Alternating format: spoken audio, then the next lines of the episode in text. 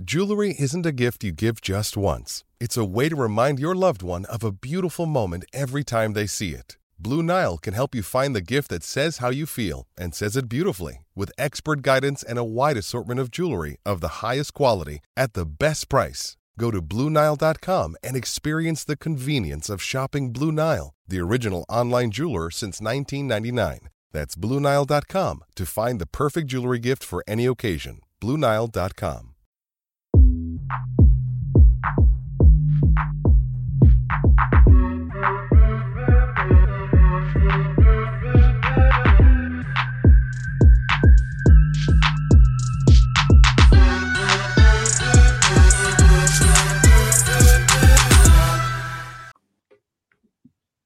Hello, welcome to another touchy. No, it's not another touchy gooders podcast. It's a World Cup Fracas, but it might as well be a touchy gooders episode because I'm joined by German Dan and Shabs and uh yeah, Tops from Relax across the way. there, man. Relax there. What man. was what, NS, NSO? Yeah, Yeah, yeah. say yeah. nothing, man. Say nothing. Uh, how you doing, Tops? I'm good, man. I'm good. Thanks for having me on, brother. Always good. Uh, Just- How does it feel being the only Argentina hater on the pod, as well as the only Spurs fan? You must be Hey, you feeling know what? hella. You know?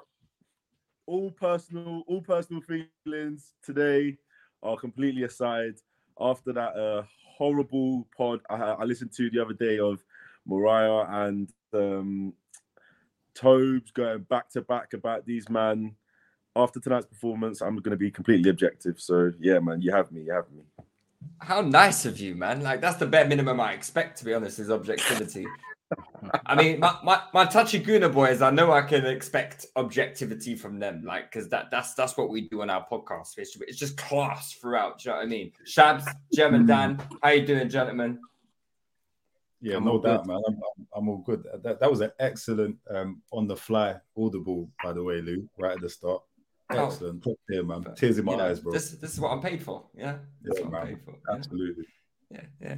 Well, listen, guys, don't fucking talk about my boy Messi ever again, all right? Don't fucking talk Ever. about him. Ever. All right. Whoever's listening, don't fucking mention my boy's name ever again. Yeah.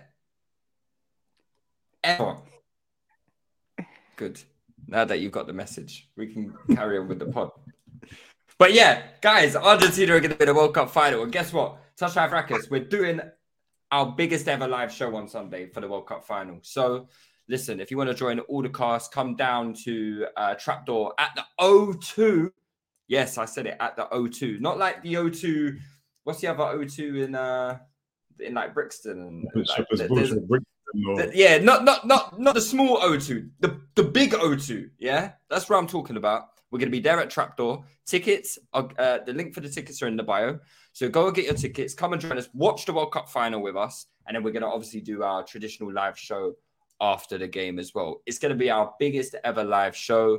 So please get your tickets. Come down and you know enjoy this moment with us, especially if you're rooting for Messi to win. Actually, do you know what? Even if you're not rooting for Messi to win, come and root against him. But I'm sure you're going to be in the the minority. But yeah, tickets are still on sale. They'll be on sale right up into the day of the event. Uh, the link is in the bio, so uh, get them quickly. Um, and we also are offering uh, discounts for like if you're coming in groups and stuff like that. So if you've got like a group of four, get your discount group tickets. Um, yeah, that's that, guys.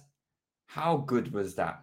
Eh? How good was that? I have to admit, I did a, I did um the preview show for yesterday, and my prediction was that Croatia would go through. And the reason I thought that was I thought the game would be very, very cagey, and I thought Croatia would be very, very hard to break down. And um, I just felt like the longer that type of game would um, would persist, I think that would make Croatia the favourites to go through, just because they're.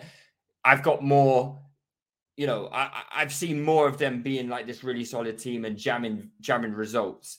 Um, but yeah, man, it was just such a nice surprise to see, you know, Croatia un- unpick this solid uh, Croatia defense, and you know, Messi just goes from strength to strength as a 35 year old in this tournament. Shabs, I'll come to you first, man. Um, what was your thoughts coming into the game? Like, w- was you confident Argentina would get the business done, or you know, was you a little bit hesitant like myself?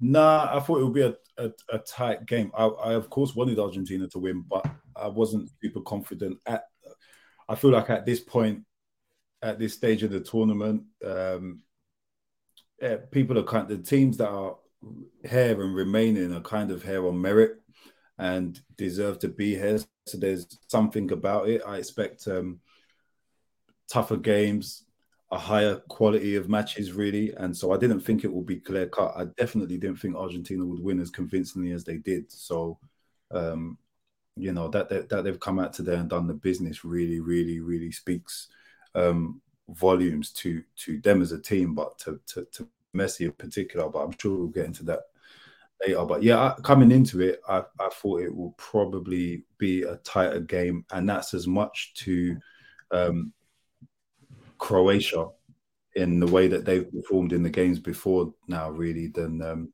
than anything else. I thought Croatia would do their best to kind of be reserved, defend quite solidly, um, and try and keep the game going for as long as possible. Try and see if they could get it into extra time and then take it to penalties, as we have seen them do in the last couple of games as well. So um, that's the way that I thought it would go with Argentina eventually pipping it, or if they were able to win in normal time, just win by a, a, a slim goal, a very slim margin, not as convincing as this. Yeah, Tops, was you was you surprised as well at like you know the score line and just how comfy it was for Argentina today? Yeah, I, I was a little bit to be honest with you. Um, in truth, like you know, Argentina came into this tournament with you know this amazing unbeaten record. You know, with a basically a very very strong squad. Um, and there was a lot of hype behind them. A lot of people saying they were backing them. And to be honest with you, after that Saudi Arabia game, I don't know. I kind of felt like they, you know, they were stumbling through games, but in a weird way, they've kind of got themselves through each sort of round, you know, and they've almost got better and better as the tournament has has, has gone on. Um, I'd arguably see, I'd, arguably say today was their best performance. Um, lots of notable performances, and I, I thought that the way Croatia battled against Brazil and really gave them a real, real tussle. You know, even though they went through on penalties, I thought this was the kind of team that would really give Argentina a problem. Um, lots of experience head, lots of you know good quality players in that Croatia side. But today, man, they they were second best. They were second best. It was like Argentina had the bit between their teeth you know, pretty much what 90, 95% of the crowd looked like they were Argentinian. And, you know, they, what they do you mean by very, that? very, well, let's not speak, let's not, let's not speak let's not speak on that. But yeah, today I just, they were, they were very good today. You know, they were very good today. Not just Messi, but you know, as a side, um, they really kind of showed out, and um, they they put Croatia to the sword where where where they needed to. It was um it was an impressive performance, and you know, kind of the best kind of performance you kind of want before going into a final. You know, it was really a positive performance. I can I can definitely say that. German Dan, let me talk. Let me talk to you, man. What was your thoughts heading into the game? And you know, did um was you you know impressed by Argentina, despite by Croatia? Uh, what were your thoughts? I was um this game was difficult for me to call, but um I felt, you know, Messi just seeing them and the after their loss to Saudi Arabia, he's just got this this determination. Like I've not seen them play like this for club level, um, at club level, where you just feel like he's got proper passion, proper desire.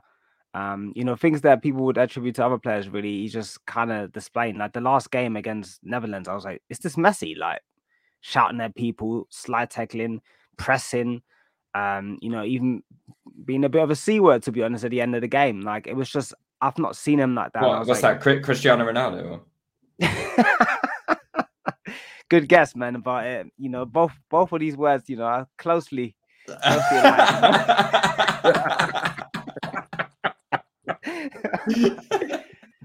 so yeah, just I just feel like he's his motivation's different this time. Like today, he took that game and just decided, I'm going to win this game.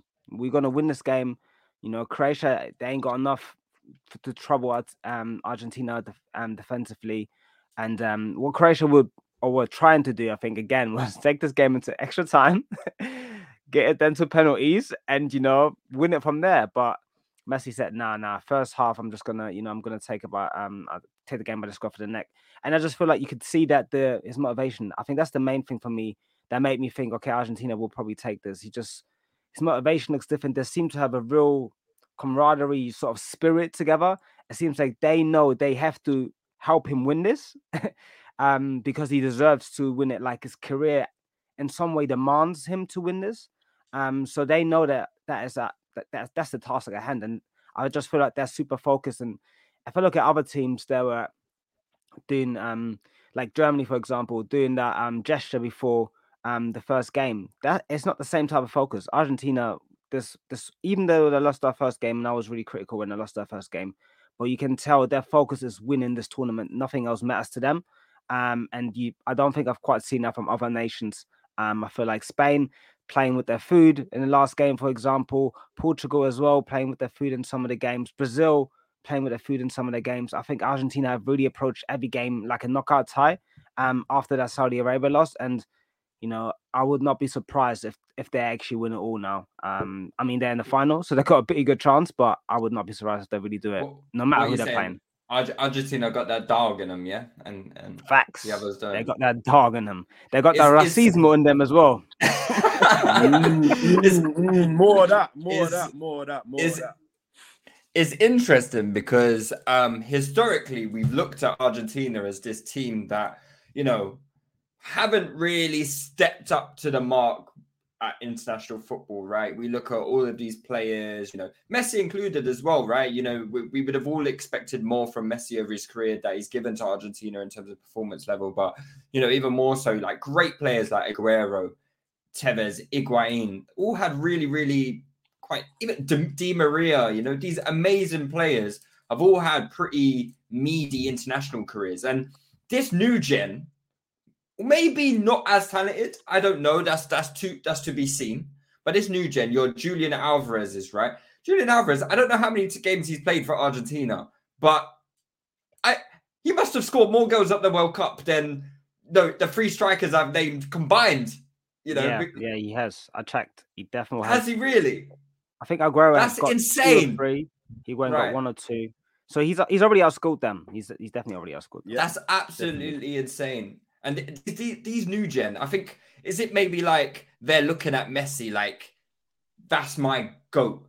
He, this is my goat. He's my idol. Probably like young the youngsters, like what? And how, how old is Enzo? Like twenty one. Alvarez like twenty one, I but- guess. They're quite young, they're right? 22, 22, 23. Alvarez, Alvarez is 22. Yeah, Alvarez is 22. Enzo Yeah, it's- is 21. So these Um, guys are but- these guys are quite young, right? So it's like when Yeah. when they were kids, Messi was doing his things still at the top level. That's their goat. So Bro, there's maybe, a- there's something to that. There's a Yeah, picture there's- of Julian Alvarez when he's like 10 years old, taking a picture Yeah. with Messi. Really. Um, Messi, yeah. Crazy. I was just going to say the same thing. And I, I think uh, uh, what you're saying, Lou, absolutely. Um, what German Dan said as well, but f- you know, in terms of um, really playing because they want Messi to win it. But I think the other side of it is that a lot of these players know that this is a genuine opportunity for them to win the World Cup with Messi as well. So they're also rising it for their own personal ambitions and aspirations. Like let's not like let's not get it twisted. Like these are professional footballers at the highest level as well. They want a, a like a World Cup win on you know on the on the honors list for some of these players as well is no small feat, and they've won a Copa America now as well. Again, like so, it's not just about the goal scorers. There are a lot of talented Argentina footballers who haven't achieved what this group of of players would have achieved if they actually go on to win the World Cup on Sunday as well. So I think that's a good point as well that needs to be um, considered. And then you've got the fact that yeah, a lot of these players were little boys, like genuinely little boys, where Messi was doing his his his thing. Um, Alvarez is an, is an example of one, but um, Enzo another one, like Romero. A lot of these guys were kids growing up watching Messi play. So yeah, and and that's been really like the driving force behind their winning run before they got to this tournament as well, and then the driving force behind them um, winning the Copa America as well. So, and some people say that was lucky, but whatever. But yeah, man, I think these players are on it and they're looking to cement something for themselves because without Messi, let's be real, like this Argentina side don't won't have a, a another chance of winning something big. I don't think. Sorry, I just sneezed at the really wrong time. But um, yeah, I, I was gonna ask actually. Um, so we all we all saw the first game against Saudi Arabia and how that just it was just an absolute disaster, right? Like it couldn't have gone anywhere. Everyone thought it'd be an Argentina thrashing. You know, there was all this talk about how Argentina had unbeaten for like 40 games or whatever it was, right? And obviously, like just won the Copa America, and then you lose your first World Cup group game to Saudi Arabia. What do you guys think is like the key differences between that game and then the, the, the kind of turnaround since really? Because we have seen like quite some some quite impressive performances from Argentina since then. So, what do you guys think is the main differences between you know the, the group opener and the team we see now? For me, um, two, two, yeah. Sorry, I should have directed that question at someone. Uh, sorry. Trying, German, German, German, German, German, German, uh, yeah, I was going to say for me, two, two, two major, two major things. Um, one, Enzo Fernandez in midfield. Um, he didn't play that first game, I believe. I remember watching the game thinking these guys need energy in the middle, man. This is just mm. it's just playing. They're playing you know, what, what, you call it when you're 45 years old and you play football. That's what it looked like they were playing. Yeah, Masters football. Playing vet, vets football over there. Touchline Fracas Football Club. um, and then up top, um, I mean, I like Lautaro. I think he's he can shoot the ball really well. Um, but when he when he doesn't score, you do wonder what he offers. And I mean, he was offside for all. Of, I think I think a two two nice finishes, but he was offside for him. And uh, I just think outside of that, he didn't offer much in terms of complementing the attack or just being a general threat. He can score, but he, he didn't offer them, you know, a multi-layered threat. And um, Julian Alvarez has, you know, he runs in behind, he works really hard. Um, I saw some tweets today basically saying that this guy's reaction time to win the ball is there to be won. It's just second to none, and really, in some ways, probably reminds me of Martinelli as well. I agree with with what people are saying and seeing there that he's just so sharp and so alert to loose balls um, and potential situations where you can win or you can press the opposition. So him pressing from the front um, and doing a lot of the running that you know, I mean, Messi's doing more running than I've seen him do, um, but he does he overcompensates for his Messi's lack of running in some way. And mm. yeah, he's a dog, you know, and um, Enzo is a dog as well. And I think them two coming in has really helped them. And then um, that right back, I think, has been quite decent as well. I forgot Molina. his name, but yeah, he's been quite decent. So mm-hmm. him rather than mm-hmm. Montiel, I believe, was also a good um, change. Yeah, yeah, yeah, yeah. Tops, you you were going to chime in as well. Yeah, like um, I think obviously the uh, Saudi Arabia game was a massive, massive reality check. Obviously, having having had such a good run beforehand, and coming up coming up against a team who actually I thought played very well technically and from a physical perspective, um, they probably must have thought what was going on because their performance was quite poor. But I also just like as well, similar to what Dan said, some of the personnel that they've brought in, and even in some of the games, they've changed their tactics. You know, they've gone from 4 3 3 to I think to three at the back in one game to even playing 4 4 2, where they've got like Messi kind of as, as, as like an advanced sort of SS behind um, Alvarez. Um, and obviously, throughout the games post that uh, Saudi Arabia game, you know, they pretty much kept the same three men in midfield with De Paul, Mac Allister, who I've actually been really impressed with and Enzo Fernandez, and it seems like that has seemed to work. Um, Messi and Alvarez have basically been critical to them performing in basically the last four games. Um, so I kind of feel like the personnel and also I think like the tactical changes that they've made has kind of made a difference. Like unfortunately, um, you know, like in the first game, for instance, Rodriguez in midfield, he came out. Um, we haven't really seen much of um, Di Maria, who I still think is a very good player, but it almost seems like he's like he's like an impact player. Similarly, uh, Martinez didn't really play well in that first game, but he's obviously come on and given them a little something um, from cameos. But generally, I think they've like tournament football is so so interesting because it's literally seven games whereby you you have to approach each game specifically. You don't really have a way that you can play the whole way throughout, and because of the oppositions that you play, different countries, continents, and the different styles, you have to be able to manipulate your squad as best as you can. And I actually feel that like Scaloni, he's the manager for Argentina. Yeah. Yeah. Yeah, I feel like he's utilized his squad really, really well, and he's made the right changes in personnel and formations throughout the throughout the tournament. Um, and it, it's paid off. You know, it's, it's really paid off.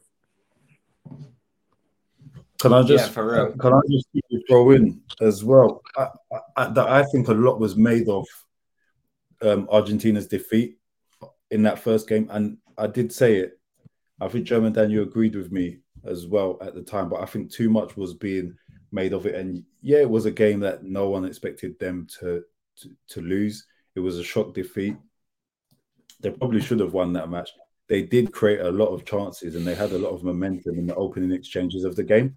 Um, and I'm not taking anything away from Saudi Arabia, but what happened is that they, they they did play well, but they had a flurry in the opening exchanges of the second half of the game. So probably the middle third of the 90 minutes um, is when Saudi Arabia was on top in that game. But aside from that, Argentina were kind of on top of them and just couldn't put their chances away. But obviously, the result is what stood, and people made a lot of it and said, "Oh, this team they won't do well without PMP and blah blah blah." And I think the changes um, to personnel made that have already been referenced were key, absolutely, um, in especially in midfield because I think the coach Scaloni took a bit longer to um, integrate um, Alvarez into the team as a mainstay, but um, he still persisted with Lato- Lautaro for the next couple of games, which I felt was a bad a bad move. But he's um, he's not really looked back since then. We can see the difference that he's made to the attack just being a lot more fluid and a lot more dynamic. So yeah, credit to them, man. And and and like we said, today was their most convincing uh, performance and victory of the tournament, if I'm not mistaken. And um, yeah, man, I think it's no surprise really. Yeah, yeah, for real. Let, let's talk a little bit about the game itself because um, we've we've kind of just done an overview, but haven't really got into nitty gritty details of the game. But um, let's let's go through the goals. Um, there were some people who uh, thought it wasn't a penalty. I mean, I'm not one of them. I definitely think it's a penalty. Um, does anyone think it wasn't? I think it was a pen. I just the only thing I agree with is I think it seems a bit harsh because the keeper can't really go anywhere, but then he has to really judge. If he comes out like that, he has to really judge where the ball Hold goes. He, yeah, exactly. So it is a penalty, and but And also, he would stop. Alvarez getting onto the ball after, like, because Yeah, he's taking yeah. him out. Alvarez It's can't. not about it's not about if, if he can't go anywhere really. Um, it's more so that I feel like it's a bit harsh because the keeper's in a sticky situation there. Um, Mm. I think either way he he'll end up making a mistake. So, Yeah. but it's one of these situations where you know you just have to hold that. Uh, Yeah. Try to save the penalty.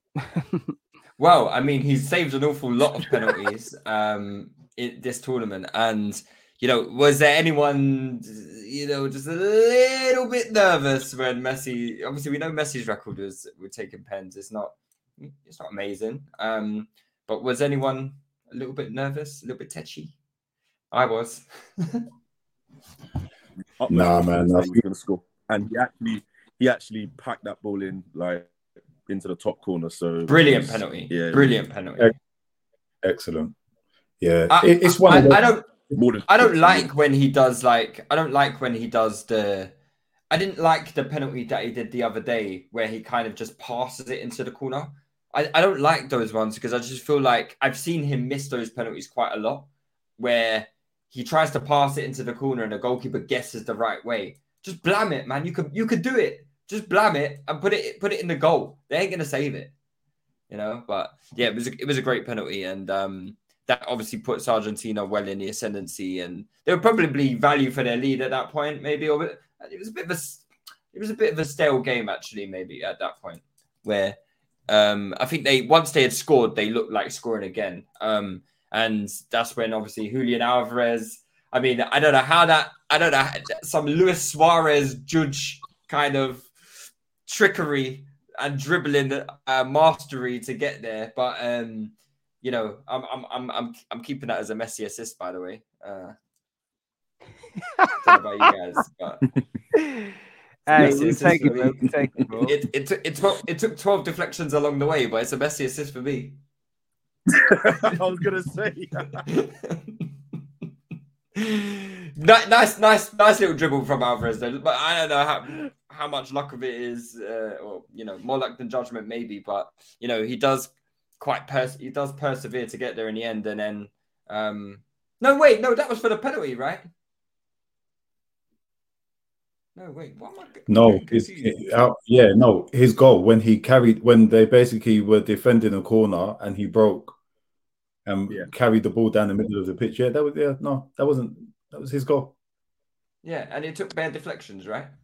Yeah, yeah, yeah. yeah, three Yeah, or four. Yeah, okay. yeah. Yeah, I think cool, it, I think cool. it came up two or three defenders to be honest, but he just kept reacting faster than them.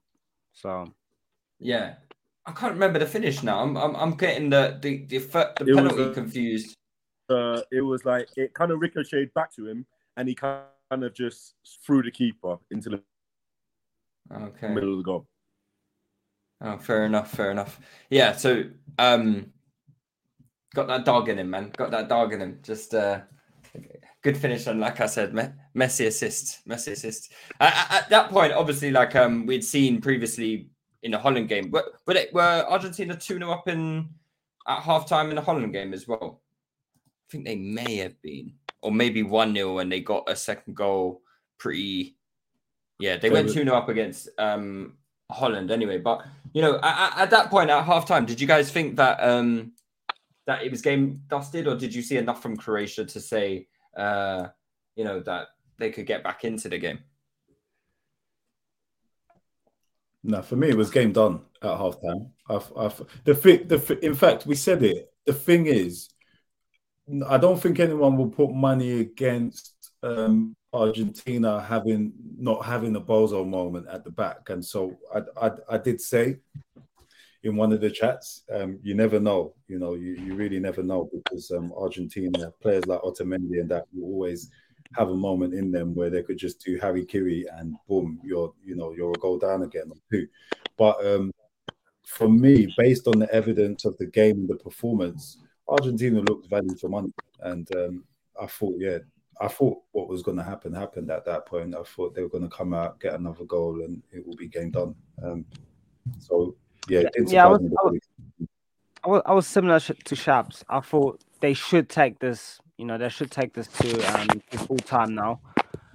But I saw that Netherlands game, man, and I, I can't lie, and I, I'm I'm still thinking even the final, if they go ahead for me, the game ain't done. I don't know how well how good they are at seeing our games because they don't just have one balls at the back. They have two, maybe three, maybe four. You know, it's just a couple man at the back. It's Looking real shaky, baby. so um, yeah, I mean, I think today it was it was also a lot to do with Croatia not being proactive with their subs. Um, I think once it was 2-0, you need to bring on that um that Majer, you need to bring on Orsic. You, they probably should have started, to be honest. And um, once it's 2-0, um, I kind of felt like Croatia probably don't have the weapons to hurt Argentina. And the weapons to hurt Argentina are, you know, long balls into the box. Um, we've seen we've seen the airstrikes that Van Gaal army was launching on Argentina, and boy, they paid off well. So I think that's how France will approach them. They will launch their ball into Giroud, um, a lot of crosses into the box. I think that's probably the best way of hurting them. And then transition and behind the fullbacks, then Dembele and um and um Mbappe are going to be very dangerous. But you know they're not in the final yet, so let's see. But I can I can see Argentina be kind of vulnerable defensively, to be honest. Um, but today I just thought if they get another goal, then I'll believe it. But 2 0, because I've seen them give up that lead before, I was like, Yeah. I'm not sure. Yeah. Hey, it's Kaley Cuoco for Priceline. Ready to go to your happy place for a happy price? Well, why didn't you say so? Just download the Priceline app right now and save up to 60% on hotels. So, whether it's Cousin Kevin's Kazoo concert in Kansas City, go Kevin, or Becky's Bachelorette Bash in Bermuda, you never have to miss a trip ever again. So, download the Priceline app today. Your savings are waiting. Go to your happy place for a happy price. Go to your happy price, Priceline. Yeah, I, I guess the like you said with Holland, Holland they do kind of have like offensive weapons that you know, could, could hurt you with that direct game. I, I mean, I didn't see it coming in the Holland game, but when it actually happened, I thought, oh, well, obviously, there we go. With with, with Croatia, I, don't, I, did, I never really feel like they're they're cap- they're obviously capable of scoring a goal, but I never really feel like Croatia have got goals in them. Um, yeah, to and it's the nil nil thing and take it to yeah, hor- horrible team, man, horrible team. Two two World Cup, uh, t- uh, getting to the World Cup final and World Cup semi final two two times in a row now, man. Fuck you know, give us a break, guys. Jeez, but Yeah. um, Hang it up, Modric, Yeah. man. We've had enough. in it, yeah, yeah, yeah. I mean, he was he gave the ball away for the first goal as well when he's um. Yeah, to Aye, be fair, boy. I think Modric's been good this tournament. So he, he's been good, but we, we need to talk about um you know Kovacic in midfield. You know, I'd like to have a discussion. Yeah, he's been a bit considering Croatia have got to the semi-final of the of the World Cup. I actually don't know if Kovacic has had like a standout game this tournament. I think he's been probably the weaker of the three centre mids. Actually, tops. What do you reckon? Um, has he been the weakest of the three centre mids? So, so my one issue with with with Kovacic is that like, I think from a technical perspective, he's definitely up there. Like, I feel on the ball, he gives you exactly what you want from a guy who can play in a pivot. He's very good ball. He is actually fairly press resistant, um, and he does cover a lot of ground on and off the ball. But my issue with him is that, like, I think that he doesn't affect games enough because he gets on the ball so much, has so many touches, finds himself in so many little areas, half spaces, you know, in the deep areas in his own in his own half.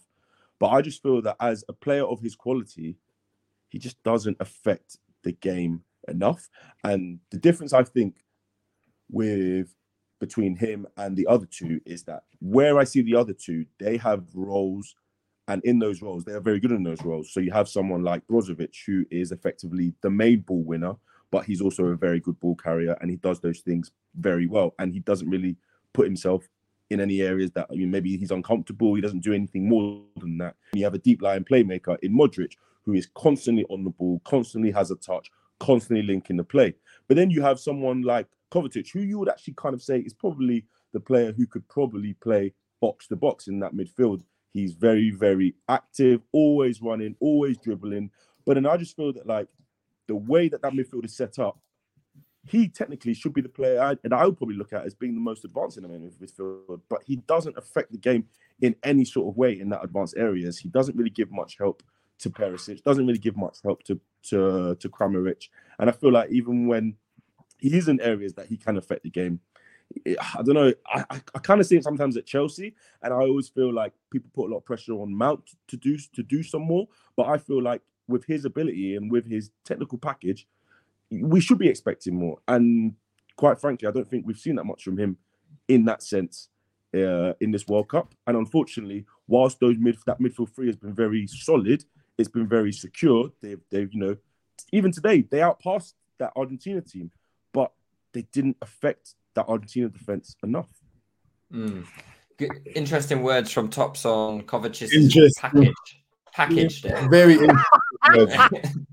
So- Oh, I don't you know. man are nasty. You man are proper nasty, man. I don't know. I said, yeah, I don't know what you're trying to uh, describe here, but well, I don't, I don't, I don't know. Man said a s- man said a solid package, you know, You a would. solid technical pa- package. No, but I, I, I actually hear what Tops is saying. I think, I think, I think, I think, um, Kovacic is clearly a baller, but you're right. He is a bit of a nothing player. In my, and that sounds that sounds horrible. I don't actually mean he is like not good at anything. By nothing player, I mean like what does he actually do? You know, like this is who this is who he is, and you don't create, you don't score, you don't like. Yeah, I don't know. He Like, keeps it ticking. He keeps it ticking. You know. He keeps it ticking. leopard he does keep it ticking. He does keep it ticking, and he does that well. But then, what I also feel as well is that, like, sometimes with club football, you have specific players, you have specific roles, and actually, it's okay to be limited because that's what your club team wants you to do. Mm. I actually feel that you're playing with players that are actually the best basically in your country at that level. And let's be honest, Brozovic and Modric are hoopers.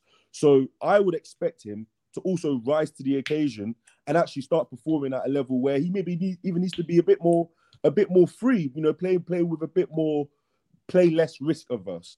And I feel like Mm. for Croatia, I just with a player that with, with his ability, I just don't see that enough. The Yeah. thing is, we don't know. We don't know what he's been asked to do by the national team coach, and we do like Partey for is is an example of a of a player who um like how he plays for Arsenal is very different to how he plays for for Ghana, and he even spoke about it with some some cryptic comments recently. So we don't know what the coach is asking for Kovacic to um do, but t- to me, a leopard can't change his spots. This is who he is, and uh, again, similar to Lou, I don't think it's a bad. I think there's times where what you're describing, tops, is works for Chelsea. It's very effective for Chelsea, and there are obviously times where what you're describing is how he plays for Croatia, and it works for them as well. But like you said, it's about him rising it and being able to vary from what it is that his base game is, and he's not been able to demonstrate that today when it's mattered and he's not really been able to demonstrate it much throughout this tournament either. You know, we've seen Modric have performances in this tournament where he's um, rising. We've seen um, Brozovic, who, like I said, his game's not really about that, but yeah, he's played to a very, very solid level. But yeah, this this is who Kovacic is, and again, I, I like him, but this is who he is as a footballer. So you know, but I don't think people should have any other expectation of him. Really, it's what he does. Yeah. See, and I hear that, and, and, and you know, the reason I, I brought it up is because I feel like some footballers are viewed through different lenses than other footballers. You know, the scrutiny on the performance of someone like Kovacic is, is not as high. We all know he's a good football player. There's literally no doubt or debate about that. But how good is he? And when you compare him then to other players, like I think there's probably people out there who would say he's better than Thiago, but you know, the way Thiago's viewed and scrutinized is completely different. Whereas I don't think he's better than Thiago. So Thiago's way more scrutinized, way more analyzed, way more critiqued than someone like Kovacic, has way more responsibilities for um, the team that he plays for in Kovacic. And the same goes for Partey. And, um, you know, people will view those players and through different lenses than someone like Kovacic. And what Kovacic does really well is he keeps it ticking. He's definitely, you know, press resistant and plays well under pressure and he's very good at dribbling. But he lacks one thing that you need in football and midfield, which is verticality. You know, you can make 100 passes.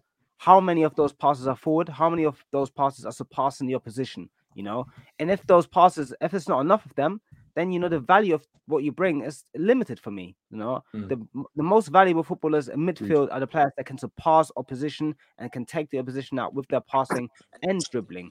Kovacic can do it with his dribbling sometimes, but even today he was dribbling, and where was the pass going? You know, he was off balance, ball was getting lost. You know, I just I just want that if people think this guy's a world class player, they need to view him through the same lens as other world class players, and they are not, in my opinion. That's why I, I thought I need to bring them up. Yeah, no, no, hundred percent, hundred percent. I agree with that.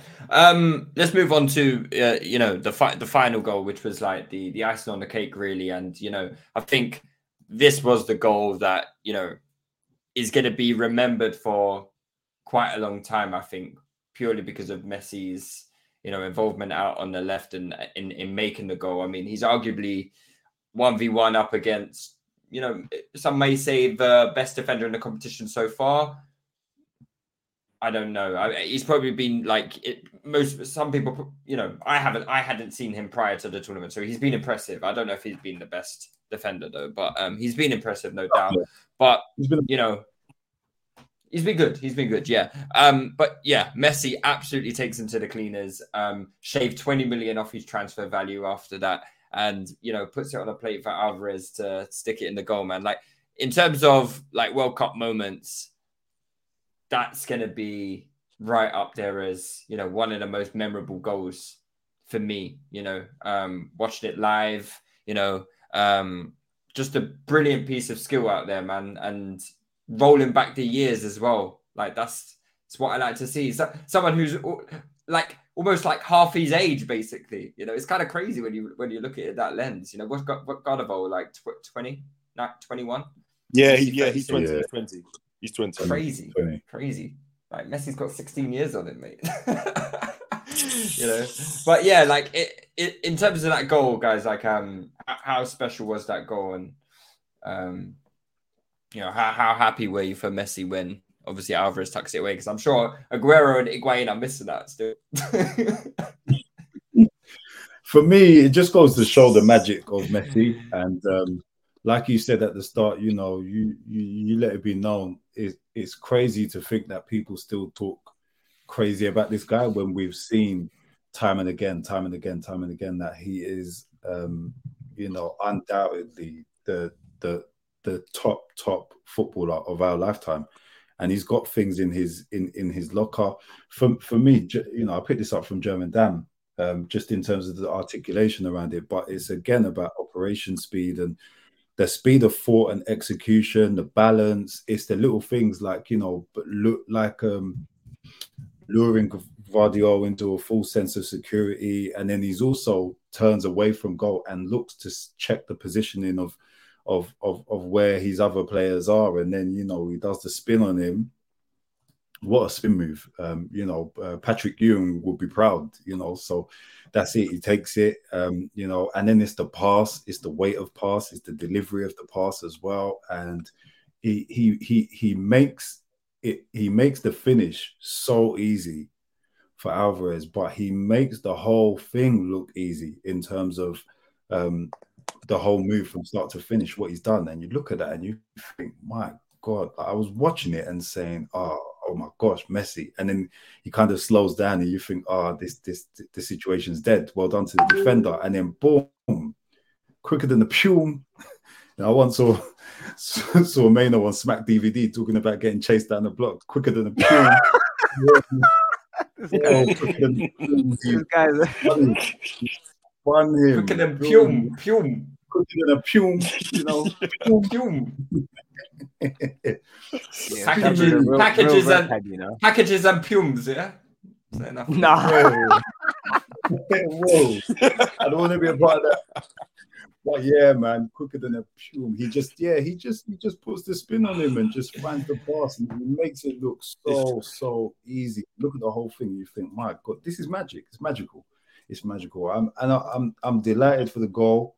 I'm delighted for the cushioning, but I'm delighted for Messi, man. That's that's his magic. That's what he can do, and he's given us so many moments like that in this tournament already. If you think about the goal for um, the first goal against Holland as well, that that again, that pass, unreal.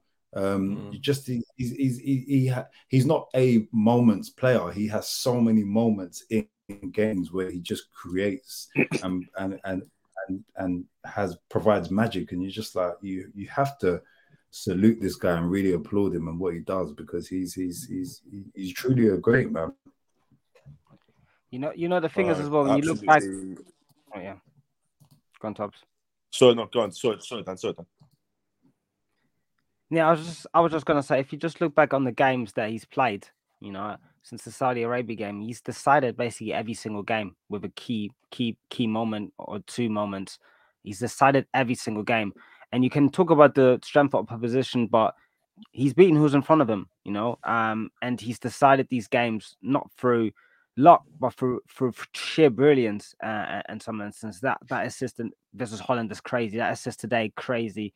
That goal versus Australia, cold. You know, this Mm. guy is deciding games, and we we can we've seen Messi where he was able to do five six dribbles like he did tonight in one game. So what he's doing right now is reserving his energies energy for the key moment um you know and he makes that moment count or the two or three moments count you know that that level of effectiveness is is ridiculous you know um some players would you know some players would do um you know two or three dribbles and then they'll be done uh, at this age and that hasn't resulted into anything but messi's biding biding his time he's waiting for the perfect moment. He's he's in some way facilitating it and you know manipulating that perfect moment and sometimes where he goes in terms of the position he takes up taking certain players with him then coming super deep creating that gap in you know in midfield or in the attack for then Alvarez to drop in and he going and beyond.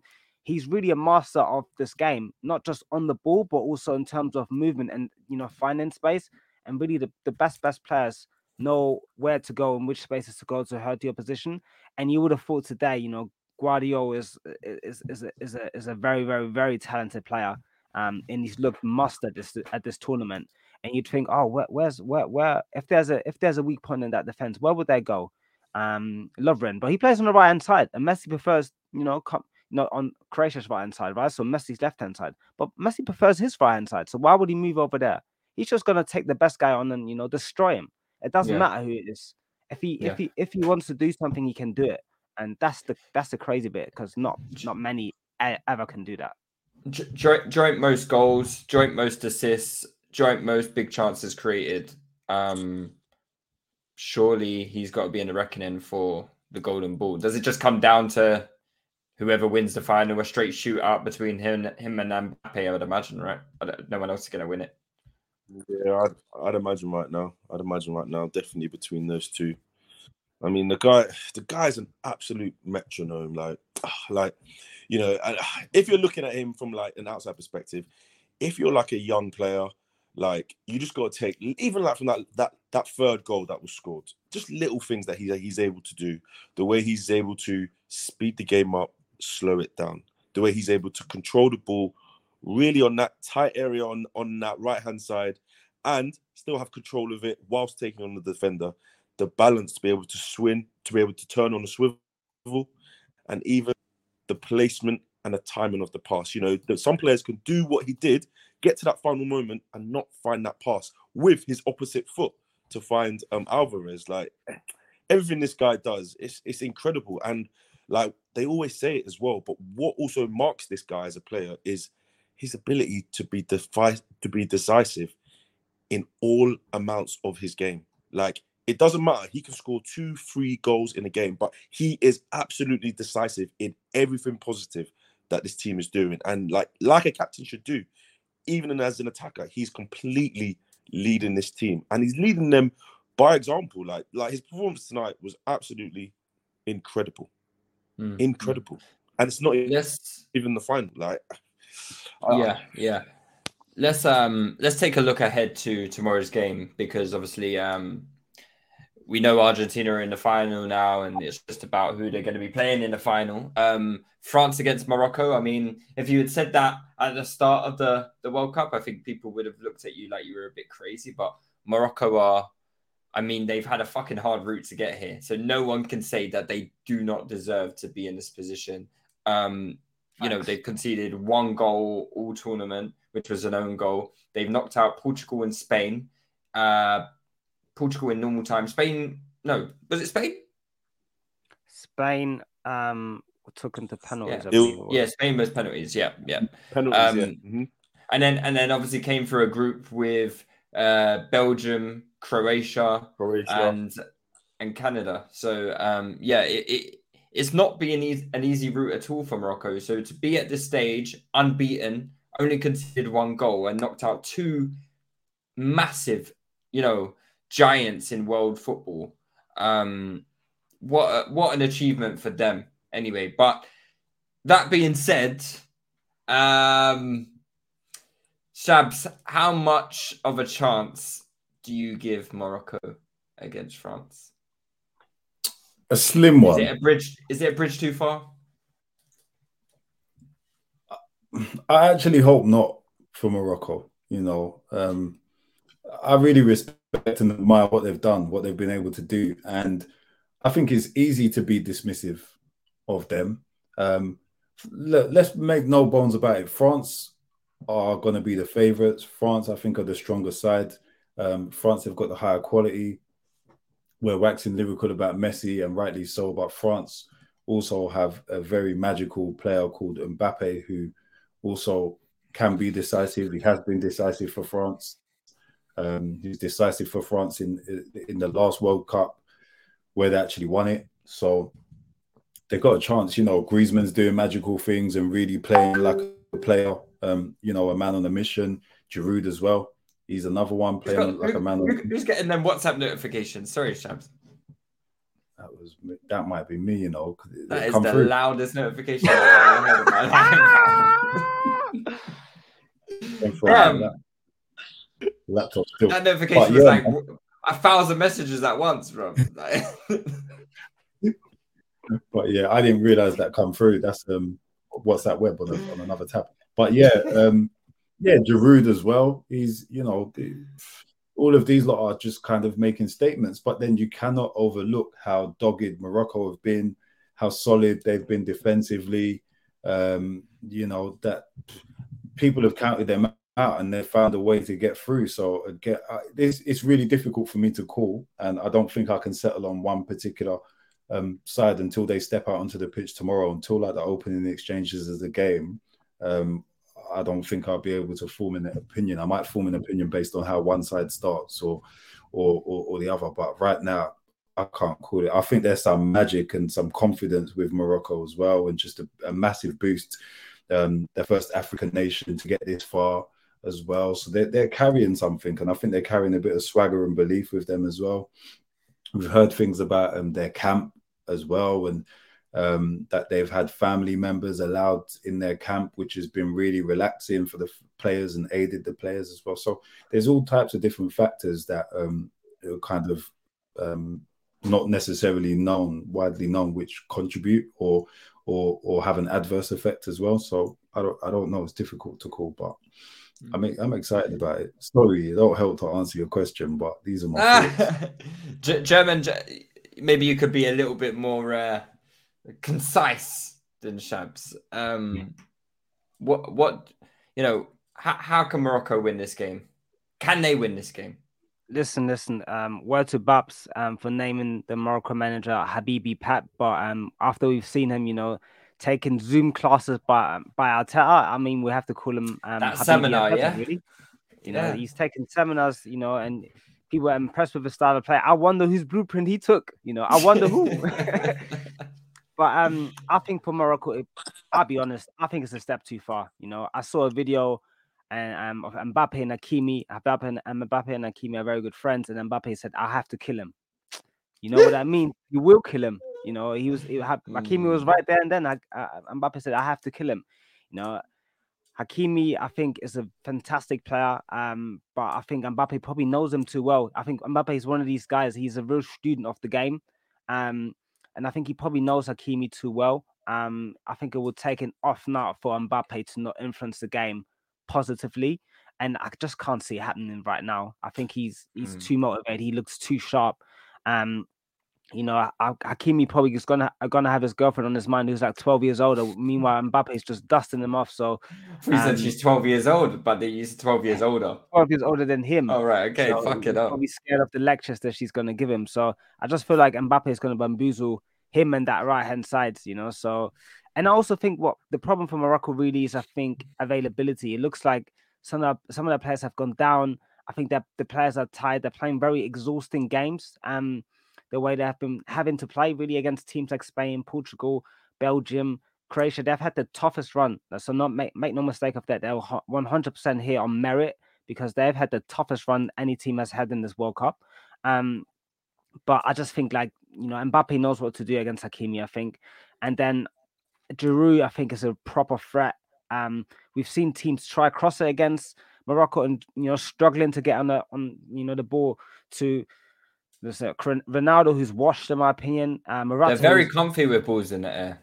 Um, yeah, but I think Giroud is a bit different. You know, just mm. the way he times his runs on for crosses is different, and I think mm. France, um, France's um crosses are better than um the other team. So I think Theo Hernandez is a very good cross off the ball, and I Griezmann. think also Griezmann. That's the one I was going to say. I think mm. Griezmann is a fantastic cross off the ball. So I, I just feel like even set pieces, I, I can see Griezmann finding mm. Giroud to, to break it open, and then it'll be on Morocco to come forward. And that's the game that France want to play. I actually don't think France are that good. I hate their midfield because I think the proposition of their midfield is, or just the way they play is not great. Um, I think Tchouameni is on there in his um in there on his own, but he sits deep like he does for Real Madrid. Um, and Rabiot is roaming around, so there's a lot of space in in midfield against them. So England made some use of that, basically just you know having players and they're receiving the ball, um, because you know you can't press everyone if there's only one in there, um, and I think Griezmann is like kind of pushed up with Giroud, so they're they're basically pressed like a 4-4-2. Um, so I feel like there's space in the forwards, but Morocco are not going to exploit that.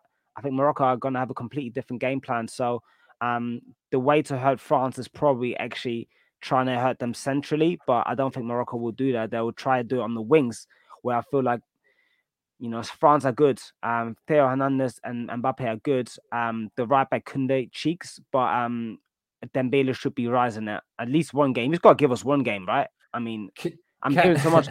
He's got to give us one game, right? Boy, boy, can can uh, Morocco not take any lessons from you know the way England played against France? You know, because I know you said there that you know France are quite strong on the wings, but you know England showed that France can be got at in the fullback area, in the wide areas. You know, Saka had a very good game against France and caused them a lot of trouble.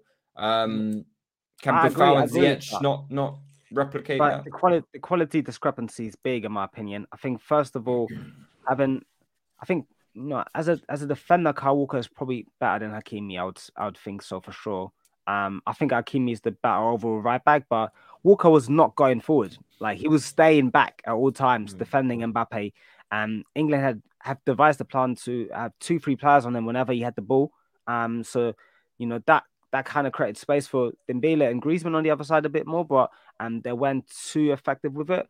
Um, and then also, you know, going forward, Saka is is a different proposition, one v one, um, coming inside the pitch than Ziyech. You know, Ziyech is not taking on um Tchouameni, uh, Rabiot, bursting past these men with ease. I don't think he's going to do that. He's gonna he's gonna offer threat, and he plays really well for his country, to be honest. But he just doesn't have that threat Saka has. And then who else? I mean, Boufal, Boufal. But I think Boufal, Boufal Buff- could trouble Kunde. That's gonna be interesting. I, I can't like that. I agree with. I don't think England did that enough. I don't think England tested that right hand side enough tops. I think maybe that's something Morocco could capitalize on. Yeah, I, I mean, this is such a funny. It's just such a funny game because uh, I feel like uh, Morocco. If you've watched them in this tournament, they've actually played in a way where they they really don't mind giving up possession. They don't mind giving up uh, to the opposition, whereby they can give them a lot of time and space in their half. But the minute they they move into the, the Moroccan half, there's very little space there's very little options. It's actually like incredibly difficult to break this morocco team down. Um i feel like i mean we can't not give uh, habibi pep uh, some sort of credit for the way he set up the team. Um these are also players who like are right, absolutely Dr. fighting for each other. Um His internet's so bad he's gonna get this Yeah, message He's gonna get this in 2023, bro. well, do you know what as well? Like it's funny what you said about uh, about um, Mbappe saying he's gonna kill uh, Hakimi because it's almost like uh, in the um, in the NBA Dream Team documentary uh, in the final uh, the Olympic game, uh, Kobe says the first thing he's gonna do when he gets uh, any sight of Paul Gasol, he says, "I'm gonna kill him. I'm gonna just run through him." And the first thing he does, which and Paul Gasol is like his best friend, you know, at the Lakers. So the, the first thing he's gonna do, he just he just absolutely clatters through him, and everybody on the NBA team's like, okay, like you know, this guy means business. He and I I honestly think it's almost poetic that that uh, Mbappe plays on that left sort of hand side. Hakimi is the right. That is going to be a really, really interesting battle on that side. Like, Oh, top still there? I think his internet is finally giving up. It's finally giving up. yeah, Now, you've made a good comparison. I really like that ano- analogy, though. That, that's really good analogy. Yeah. Yeah. and I, and I think because because I was going to say that as well. I, again, I think German Dan, you, you made some interesting points, some factual things about France and what they're good at, but uh, I think Tops as well has covered it when look at the way that Morocco defend and look at their structure.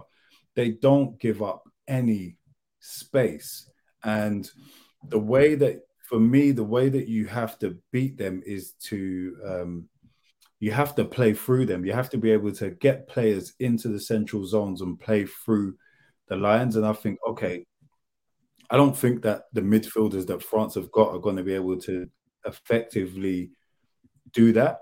Um, You know, I think Griezmann is fine in terms of being able to drop into the space and find pockets of space. So is Mbappe. I think if they can find those spaces and the ball can get to them, I think they'll be they're very technically accomplished players. Even Giroud, very very technically accomplished and finding the tight spaces. But you've got Rabiot and Tchouameni potentially as the midfielders who are trying to feed them, and I don't see them as guys who are going to be able to do that to any kind of reliable degree in those games. So I think where's the space going to come from? Because Morocco have been fantastic at this mid-block restricting space. So France are going to then have to try and play over the top to try and find space in behind to get again to which I think Morocco have almost systematized themselves. So they start this mid block and kind of the middle of midfield, but can drop to the edge of their 16 if need be, if balls come over the top. So I'm kind of looking at them and saying they're very, very, very organized. So I don't think it's gonna be the um, the mismatch or the landslide that people suggest it will be. And then there's individual battles, and I think that um, um, Aguerd at the back is an interesting matchup for um, Giroud. Um, is he fit? That, uh, I hope he's fit. He didn't. He didn't play against Portugal, so and okay. went off injured. So you know well, they've got a few see, injury concerns. They've got the DM as well, who's been cleaning up everything Amrabat. in every job. Arabat, and then they've got the guy. Um, is his name Unani, the number eight? Ounahi, who, Ounahi, uh, yeah. Ounahi, he played.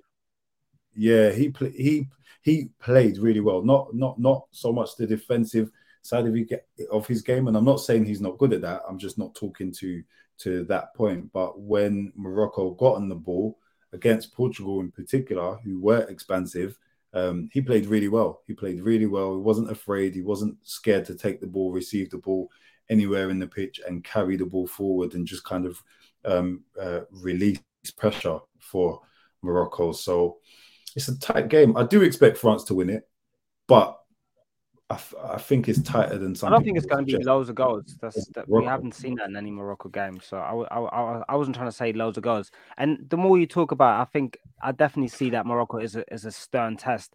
I think just you know Mbappe knows Hakimi. That's for me a big thing. Um, I know Mbappe.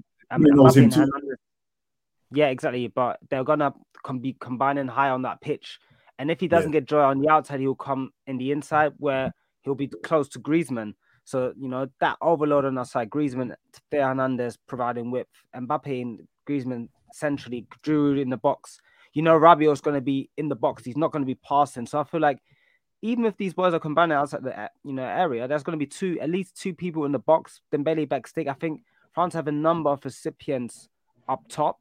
Um, I think they're going to be vulnerable in, um, in transition. 100% because one, their midfield is just, you know, they don't cover that area well, in my opinion. Tchouameni is going to be on an island by himself. So I actually expect Amrabat and um, the Ounahi guys to have good joy when the ball breaks down that they're going forward and they will get good joy for sure. And Hakimi is very, very adept and very good at going forward fast. Same as was right, but I'm not sure he's going to be playing. And now Nesyri is a very willing runner. Um, so I see, I see that they can definitely hurt France. I wouldn't be surprised if they scored. To be honest, um, I think mm. France have conceded in every game, but what I've seen in every game from France is that I feel like these guys are just chilling. Honestly, against England as well, I felt like they scored the goal. They were being sloppy, started chilling. Then England improvised, and rose up for five minutes, scored the goal. You know, then again start being sloppy, chilling. I think they just rise to it when they need to. So yeah. as long as, as so that's that's how I kind of see it. Yeah. Um, mm, yeah. if, if, Morocco score first, it could be very tricky though for them. Um, if France score first, I think it's going to be France score first, Morocco equalize, and France score again, same as the England game. If Morocco yeah. scores first, I think it'll be very interesting. Hmm. Yeah. Could, could, do you think Morocco could take any confidence from the fact that France lost to Tunisia? I know, like I don't know how many direct parallels can be drawn to Tunisia and Morocco, but you know maybe a similar compilation of their like squads in terms of style and player style, playing t- style as well. I know it was a weakened French team. They did, yeah. they did, but you know, so, that, some of the players still came on to try and salvage the game against Tunisia and mm. didn't get any luck. Um, I'm just wondering if Morocco could take any confidence from that, like that. You know, their their uh, uh, you know, a nation that they share a border with, I believe. Do they share a border with Tunisia? My geography might be not, not great, but North African side anyway. Yeah, you just, think, Um, you just think every African nation is next to each other, yeah? Hey, hey, So I, I didn't say it. You you said it. Hey.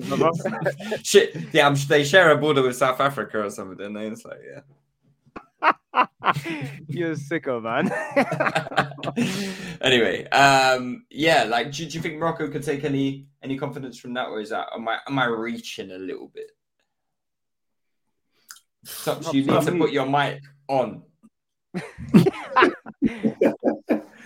Uh, but uh, yeah, I think whilst we're waiting for tops, I think they I think they they're gonna have to. I think there's no way that um look, every team in this tournament is going to be studying um, you know, the the strengths and pitfalls of any other teams that they come up against. So if Tunisia have had joy against France, weakened team or not, um, Morocco for me would be would be foolish not to not to look at that and not to consider what it is that they were able to do that was um, successful, especially as this, you know, probably the only loss or the only defeat that that France have have had. Um, the thing that doesn't give me confidence about Morocco enough is the the way in which they attack. I'm actually more confident about Morocco's ability to kind of have a shutout um, than their ability to, to to score goals with regularity. And so I think even though France have deficiencies and and and lapses at the back, um, I don't think that. Yeah, yeah, Both Upamecano. was Um, high in that team, couldn't Both Yeah. high. High Yes. Yeah. High Yeah. potential for bozo moments. so yeah, man. I think you know, I, ju- I just don't. like, Morocco might get a goal and then that's it. You know, so I Whereas think that's what we need, man. We need that Morocco first goal to make it really, really interesting. Yeah, Yeah, I think makes so. sense. I think so. Anyway, guys, I think we will leave it. Uh, we'll call it a night there. Um, you know, we've got we've got the other semi final tomorrow. Um, remember, I said uh, mentioned the live show uh, on Sunday. We will be hosting for the World Cup final at the O2 at Trapdoor. So get your tickets. Link will be in the bio. You can get group discount tickets. Um, so bring bring friends, bring friends, have a good time, watch the game, and we'll do a live podcast afterwards as well. And I hope to see you all there. Shabs, Tops, German Dan, thank you, gentlemen, and uh, have a good evening.